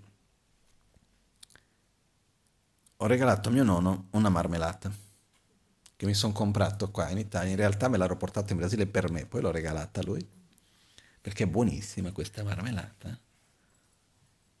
E mio nonno dice, ah che buona è, è stato lì che lui se la tiene da parte per dire no, per non finire, e se va lì e se la mangia con attenzione, eccetera. Però io mi sono accorto che il mio piacere di mangiare quella marmellata è diminuito. Perché se io mi siedo quando vado a fare colazione e guardo con attenzione e mi permetto di sentire il gusto della marmellata, del pane, del tè, che è quello che mangio al mattino. È buonissimo. No? L'altro giorno stavo lì e mi sono permesso, mentre mangiavo, di godermi di ogni cosa che c'era. Ho detto, wow, guarda che fortunato sono, che buono che è questo, che buono che è quello. E quello dà una gioia. Molto spesso uno si mette lì e la notizia di qua, e il messaggio di là, c'è quell'oggetto orrendo che noi chiamiamo di telefono, no? Mio padre sin dall'inizio disse, quello non è un telefono, è un computer, no? Però è qualcosa di strano perché è un oggetto che consuma gran parte della nostra vita. Perciò, per poterci godere le piccole cose, dobbiamo viverle. E per viverle vuol dire che dobbiamo essere presenti lì dove quelle cose avvengono. Perché come faccio a godere della tua presenza se non sono lì con te? Se la mia mente è da un'altra parte. Come faccio a godermi il piacere dell'alba del mattino se la mia mente è da un'altra parte? Come faccio a godermi il piacere, no? Come questi ultimi giorni, ieri ad Albagnano c'era un po' di neve. Come faccio a godermi il piacere? Per esempio mi piace tantissimo il silenzio della neve o anche l'odore che c'è quando nevica, c'è un cambio all'aria, no? È bellissimo da sentire. Come faccio a godermelo se non lo vivo? Perché non mi permetto di essere lì. E una delle cose belle da metterci come proposito è questo, permetterci di vivere le cose belle, permetterci di essere felici senza paura. No? C'è anche un detto, si dice non aver paura di essere felice, no? Noi più che altro diciamo è troppo bello per essere vero. Perché? Perché non possiamo semplicemente goderci la vita e vedere il quanto siamo fortunati? Dire, ah, che bello. Ah, ma sì, è vero che sono fortunato, però questo punto nessuno potrebbe mai star bene, perché problemi ci sono per tutti. Io non conosco una persona in tutta la storia che non ha mai avuto problemi. Quando penso agli esseri che ho conosciuto da un punto di vista spiritualmente più evoluti, persone meravigliose, problemi nella vita ne ho avuti tanti, eh? ma tanti. Quindi guardarsi un pochettino davanti e chiederci io cosa voglio dove voglio andare. E fra i propositi che io mi pongo condivido con voi è quello di dire a se stesso, io voglio permettermi di essere felice. Non a livello superficiale, ma di godermi la vita nelle piccole cose, di vedere l'atto positivo delle cose che ho e di permettermi accogliere me stesso anche nelle mie ferite. Perché tutti noi abbiamo le nostre no? che vanno curate, vanno affrontate, vanno accolte, senza opporci a quello che c'è, ma direzionandoci a quello che vogliamo. Perciò ci mettiamo un proposito che riguarda quest'anno, questo proposito lo dividiamo in 12 propositi per ogni mese, lo cerchiamo di riproporlo alla settimana, ok? Almeno alla settimana. In questo modo cerchiamo di dare continuità. Però veramente lasciando a ognuno di dire io veramente chi voglio essere. E se noi non sappiamo, perché questo è un altro discorso, molto spesso noi non sappiamo cosa vogliamo. E non è così ovvio. Tan- molto spesso le cose che noi vogliamo non, non sono desideri che sono venuti da noi spontaneamente. Noi seguiamo quello che gli altri ci dicono, o no? Quello che ci hanno detto da quando siamo bambini, quello che abbiamo visto intorno a noi, quello che leggiamo e vissero felice per sempre. Perciò dobbiamo anche vedere un po' quali sono gli esempi che vogliamo seguire capire un po' qual è il sogno che vogliamo seguire. E io ribadisco sempre lo stesso punto e sarò noioso, però ci crediamo ancora in questo sogno, in questa illusione comunque dell'utopia materialista o no? Siamo ancora lì a dire sì per star meglio, io sì è vero, no, la spiritualità, però quella persona lì non può più fare così, eh. Eh, però, eh, lì ho bisogno di cambiare quell'altro, eh. Eh, però quella cosa lì, sì, sarebbe bello se però finché quello non è così, guarda che io non posso mica quell'altro, eh. Continuiamo a mettere condizioni esterne per la nostra condotta interna. Continuiamo a mettere condizioni esterne per il nostro stato interno. Se noi continuiamo a fare questo, siamo sempre nella stessa utopia materialista. E io non voglio dire che le condizioni esterne non abbiano importanza, eh?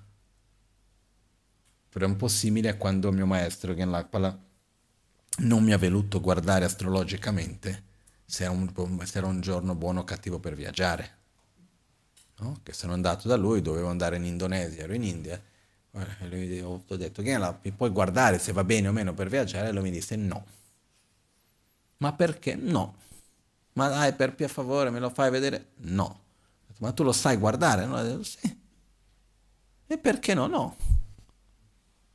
Dopo di un po' so lì ho insistito, ho insistito tanto finché ho chiesto, ma dimmi almeno il perché. E lui mi disse, che mi lasciò spiazzato alla fine, lui mi disse, tu hai già comprato il biglietto? Ho detto, sì. Sei disposto a cambiarlo? Ho detto, no. E lui disse, se io vado a vedere e per caso astrologicamente sia un brutto giorno per viaggiare e tu hai già comprato il biglietto, l'influenza che la tua mente ha su te stesso è molto più forte che l'influenza di tutti gli astri messi insieme. Non è che gli astri non esistano, ma nella mia equazione personale, quella di ognuno di noi, la nostra mente ha un effetto abbastanza importante. Ok? E visto che la mente ha anche un grande effetto, approfitto per dire su questo che su questo caso c'è il modo che i tibetani hanno sempre fatto, sempre no, però all'interno della cultura tibetana, per trovare le soluzioni, tipo questo. Diciamo che ho già comprato il biglietto devo partire il mercoledì, però è un brutto giorno per viaggiare, non si può partire il mercoledì, quindi io anche mentalmente ho paura, magari succede qualcosa. Ma se io ho il volo per dire che parte da Malpensa il mercoledì, che è un brutto giorno per viaggiare, per modo di dire, cosa faccio? Io parto il martedì, parto il giorno prima. Come? Esco di casa con le valigie il martedì, vado a dormire alla casa di un amico, il viaggio è cominciato il giorno prima. Sono partito il giorno prima. In Italia un sacco di cose di questo genere, no? Che però hanno ragione. Perché se il problema è il partire, parto prima. Non dall'aeroporto, parto di casa prima e ho risolto il problema. Ma tolgo da dosso a me il peso di pensare che la cosa va male. E già quello ha un effetto enorme su di noi. Quindi, quello che voglio arrivare a dire su questo è finché noi diamo questo valore a certe situazioni, le situazioni hanno un valore enorme. Ed è una cosa, io non so molto bene come mettere in parole questo, però cerco di descriverlo.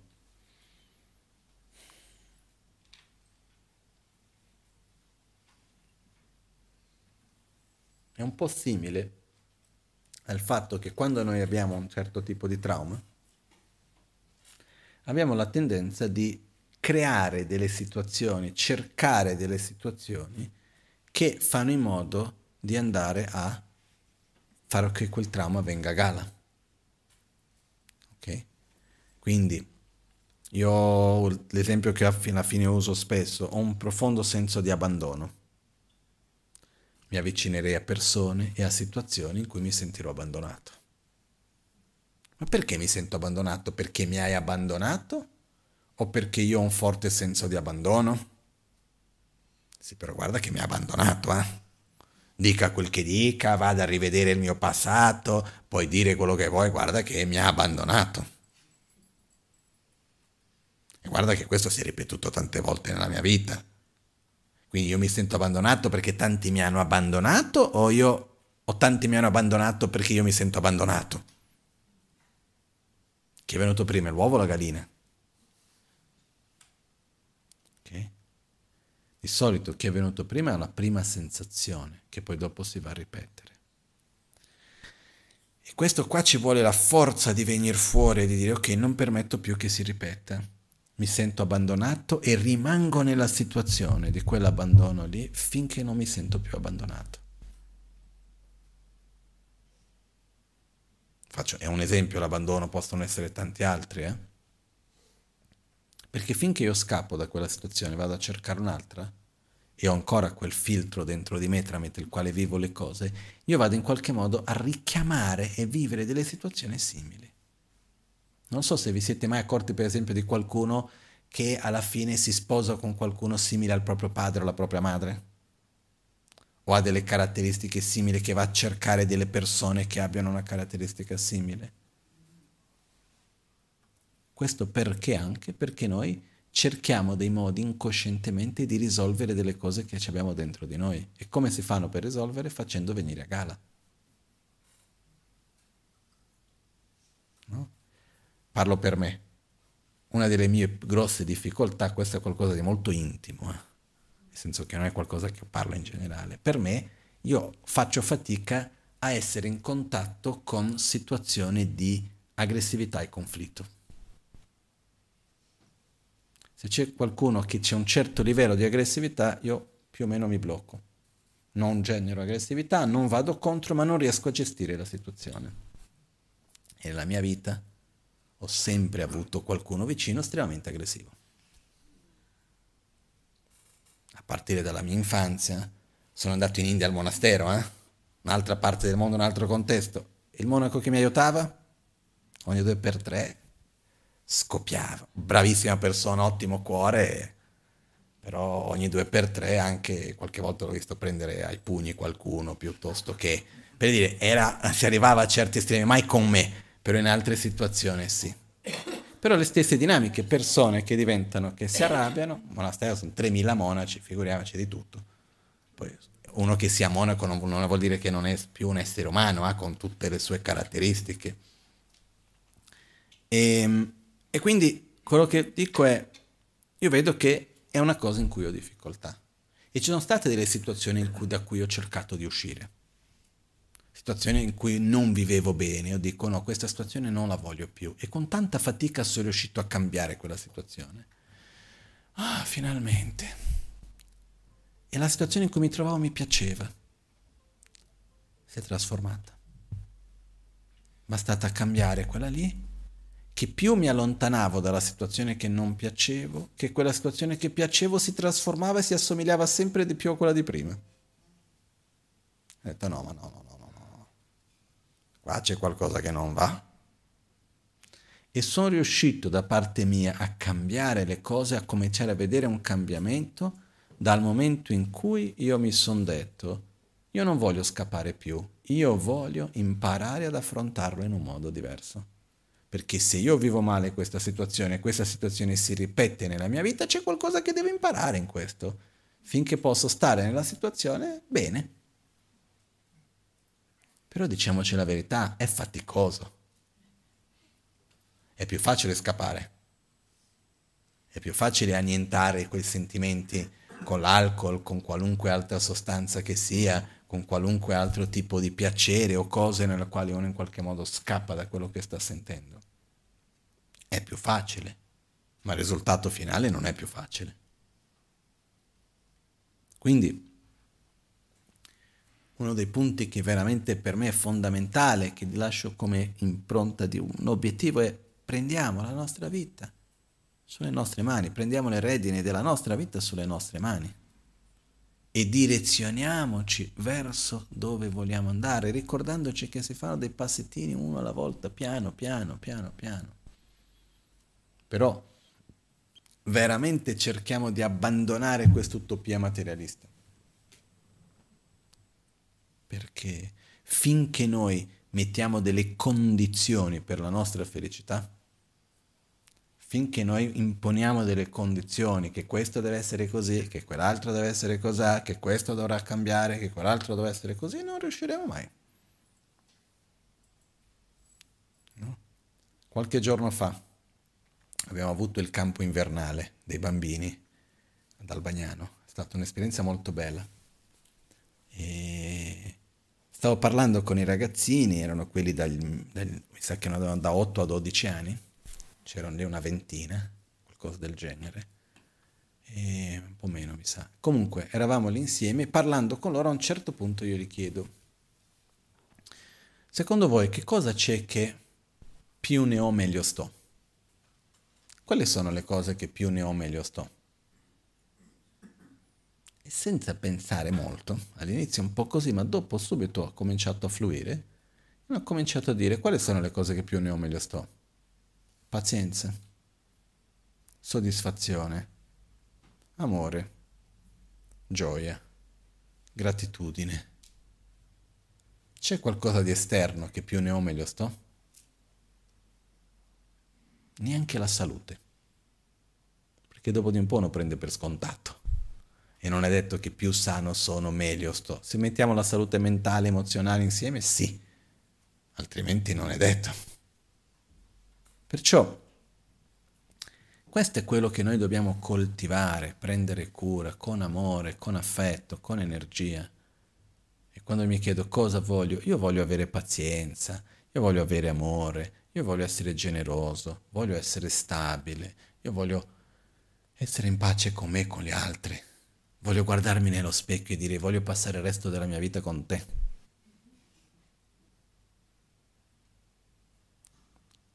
non in un modo narcisista, in un modo per dire ok, bene, sono contento di come sono, sto bene con me stesso.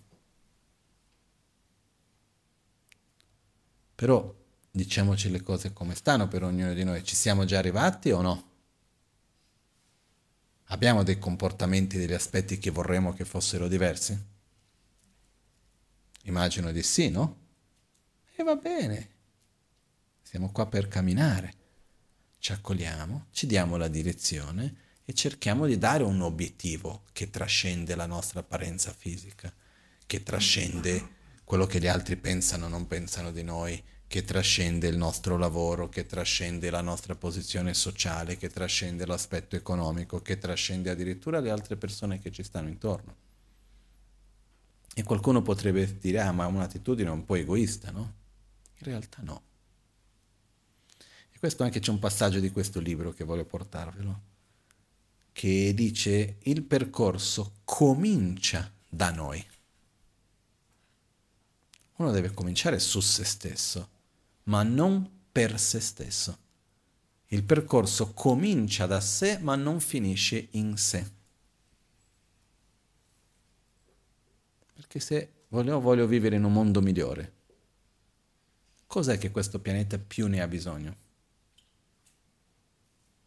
di persone, di esseri, che non solo pensino, ma che siano amore, gratitudine, stabilità, rispetto, che siano l'opposto dell'arroganza, della, dell'attaccamento illimitato, esseri che siano soddisfatti, che siano saggi, che riescono a, a percepire l'interdipendenza in cui viviamo, che siano altruisti e non egoisti. Abbiamo bisogno di essere realizzati in questo senso. E quindi la miglior cosa che possiamo fare anche per il mondo in generale è gradualmente migliorare noi stessi. E ricordandoci che non è mai troppo tardi e non è mai troppo presto. E che il tempo è relativo. E quello che possiamo fare in un anno, magari non l'abbiamo fatto tutta la vita e possiamo farlo in un anno. Perché diciamoci le cose, un anno è un sacco di tempo, eh? se viene preso in mano veramente seriamente la cosa.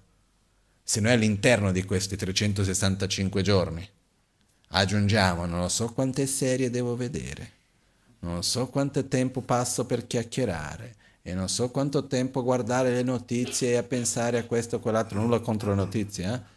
Uh, o questo, quanto passo a lamentarmi, quanto passo, eh, la vita passa e riesco a far poco.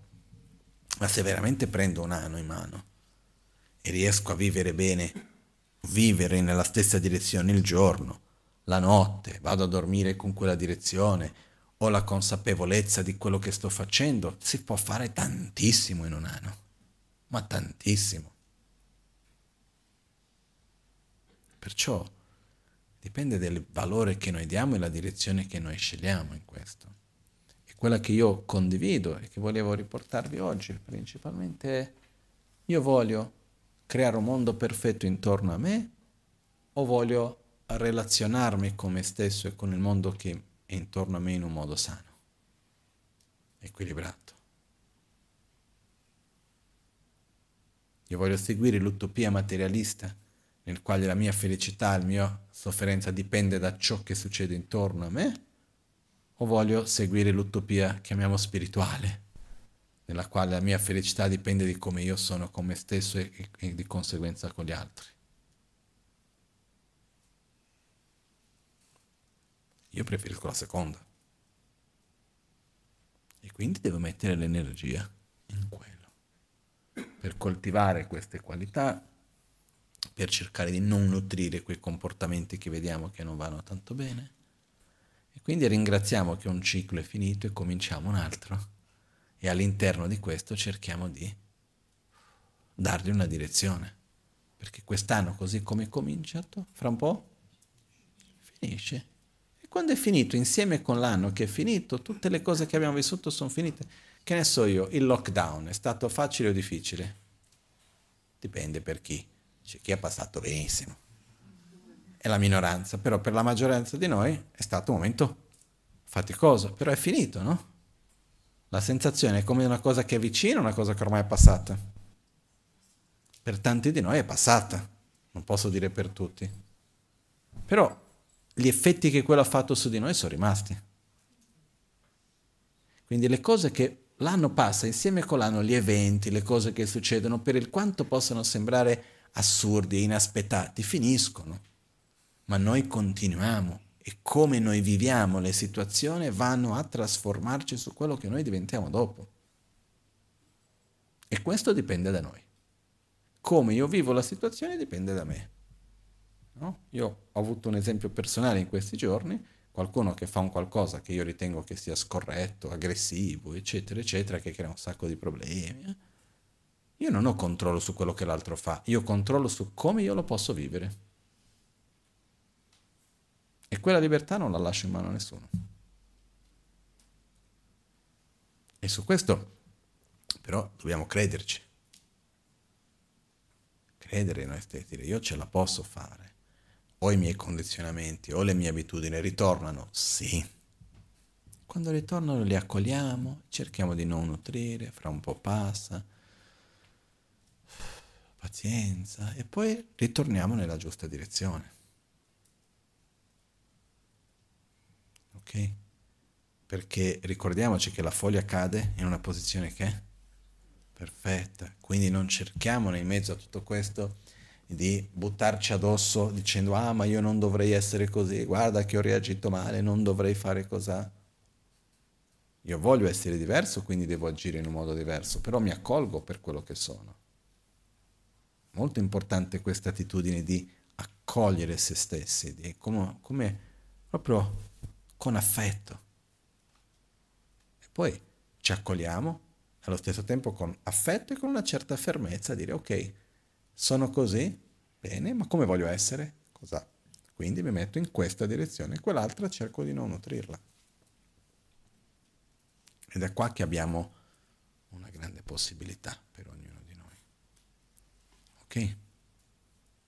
Questo è un po' quello che volevo portarvi oggi come una direzione. Poi proprio che abbiamo questa intenzione, settimana prossima uh, io voglio prendere nelle, da, da settimana prossima in poi a dedicare una parte di tempo più sostanziale alla pratica dell'autoguarigione, perché la meditazione alla fine è uno degli strumenti che abbiamo effettivi per familiarizzarci con quello che vogliamo essere, per trasformarci dall'interno a un livello non concettuale. Però anche la parte concettuale è importante, dobbiamo anche ricordarci dove siamo, dove stiamo andando, cosa vogliamo fare no? è quello che noi facciamo insieme qui, se io dovessi descriverlo. Alla fine dei conti, per me non è insegnare, perché io non, non credo di stare insegnando nulla a nessuno. Non so se c'è stato qualche concetto che abbiamo visto oggi che sia una novità, per la maggioranza di noi immagino di no. Quello che facciamo è quello che alla fine è una sorta di meditazione analitica congiunta perché si prendono degli argomenti, si riflette insieme su quello, cose su cui noi già sappiamo, però che alla fine ci aiuta a riflettere su quello, perché quando prendiamo un argomento che noi già sappiamo, però insieme lo affrontiamo, in qualche modo quello permette a certi concetti di elaborare, di piano piano digerire e lavorare dentro di noi. E questo è quello che alla fine facciamo, perché io qualche anno fa mi sono accorto che per insegnare ho pochissima pazienza quando mi hanno chiesto di insegnare la lingua tibetana, che non è una cosa che richiede un processo di, per digerire internamente. No? Alfabeto, ka, ka, ka, na, cha, cha, cha, nya, ok, tutto l'alfabeto. L'ho detto, è pure registrato, c'è qua scritto, te l'ho spiegato, abbiamo ripetuto tre volte. Adesso studia. O no? Non è che sto lì con te tutto il giorno a ripetere ancora, non ho ancora imparato, perché non hai studiato. Una volta che ho spiegato le lettere, quando si mettono insieme, che suono fanno, quale funzione, ci sono i cinque prefissi, i dieci suffissi, i due post-suffissi, punto, no? Si fa così insieme, ho spiegato due volte, ci siamo capiti bene. E lì ho visto che ho poca pazienza per insegnare. Però quello che stiamo facendo qua è camminare insieme, è un processo di familiarizzazione di qualcosa che è molto più profondo che una semplice conoscenza. Per questo che io lo vedo come una sorta di, più che una sorta, una forma effettiva di meditazione analitica, che è anche importante, anche perché purtroppo ho la sensazione che nella vita che noi facciamo poco te- dedichiamo poco tempo per riflettere siamo presi da tanti argomenti, però non sempre abbiamo la possibilità di prendere degli argomenti per noi importanti di cose che noi già sappiamo e poter fare un percorso di riflessione su quello. No? Quindi io vi ringrazio perché essere qua insieme permette a me di ripassare su certe cose che per me sono importanti e allo stesso tempo di farlo insieme, di poter condividerlo anche con voi. No? Un po' come Shantideva quando all'inizio del Bodhisattva Charyavatara dice io scrivo questo per familiarizzare la mia mente con quello che io già so. E per me tutte le volte che vengo qua e in altri, in altri contesti è un momento per familiarizzare me stesso con qualcosa che io so già, però che a me è importante poter familiarizzare. Ok? Quindi è un processo che facciamo insieme, per cui sono anche grato di poterlo fare. Ok? Facciamo le nostre dedicazioni oggi. Volevo solo ricordare due cose velocemente. Eh, io i messaggi mi ricordo, dimentico sempre di solito. Uno, che abbiamo organizzato un viaggio per il Nepal, che tanti di voi avete saputo che abbiamo mandato le mail, eccetera, dal 11, si parte dall'11 di febbraio al 25, ci saranno altri dopo più che altro è stato un momento un po' per cercare di riprendere un po' i pellegrinaggi. La Magancia Rinpoche faceva tantissimi pellegrinaggi per tanti anni, poi c'è stato un momento in cui è diminuito un po', però comunque hanno continuato sempre, poi col Covid si è fermato, adesso è stato un momento per riprendere un primo viaggio e poi potremo fare altri, eccetera, eccetera. No? Quest'anno in Brasile ho avuto una voglia di poter fare un, un, un viaggio di poter andare a fare insegnamenti, meditazione pratica in una parte del Brasile che è la Chapada Diamantina, che è un posto molto bello in mezzo alla natura, un posto meraviglioso, quindi stare un po' nella natura col Dharma, che è un'altra cosa bella, eccetera, eccetera. Comunque sia, quello che voglio dire, ci sarà questo viaggio, chiunque vuole venire benvenuto, ok? E questa è una cosa. E poi l'altra cosa che volevo dire è...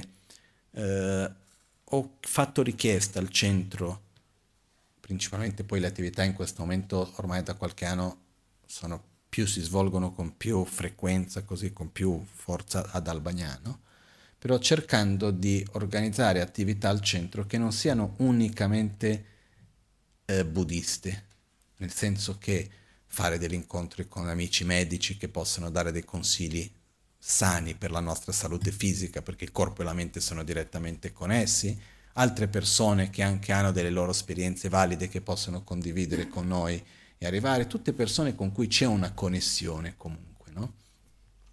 È una cosa un po' insolita, però a cui io sono personalmente molto curioso e credo da quello che ho visto che potrà essere una cosa molto bella, un'esperienza un po' unica perché non so quanto si ripeterà nel centro, è questo che non questa settimana, ma il weekend dopo, abbiamo organizzato con questa ragazza chiamata Cristina Nunes, che ehm, è una fotografa, un artista, che ha fatto un percorso di vita abbastanza forte e è riuscita a venire fuori dalla propria sofferenza tramite l'arte, con, la, con l'autoritratto.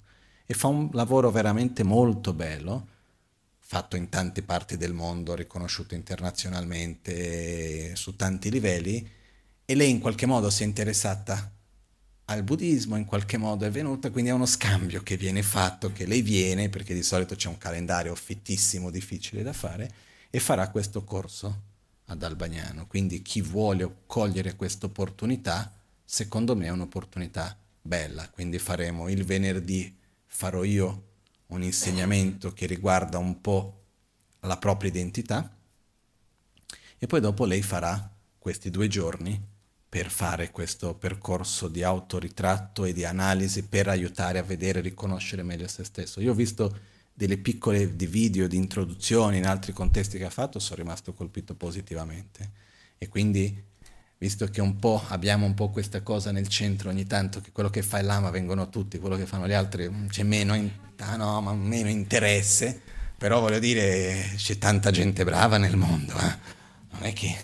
E quindi a me fa piacere anche questo di poter fare e vivere questo, per quello che ho voluto dare un po' di enfasi, un po' di spazio a questo ed è una cosa che c'è un numero limitato perché c'è un lavoro personale che viene fatto uno a uno che lei fa e dopo un lavoro di gruppo, quindi anche meglio prenotarsi in quel senso lì, ok? Quindi ho dato i miei messaggi. Io ringrazio tutti veramente, come si dice, per essere qua con la mente attenta, col cuore aperto e sono molto contento ogni volta che vengo al Cumpe, mi dà tanta gioia, ogni volta che vengo qua a Milano, anche dopo un po' di tempo, e con la cosa che è questo, no? come, lì, come Rinpoche diceva spesso, see you sometimes, see you every moment. Camminiamo insieme, stiamo sempre insieme, ci vediamo ogni tanto, ci vediamo in ogni momento perché siamo nella stessa direzione.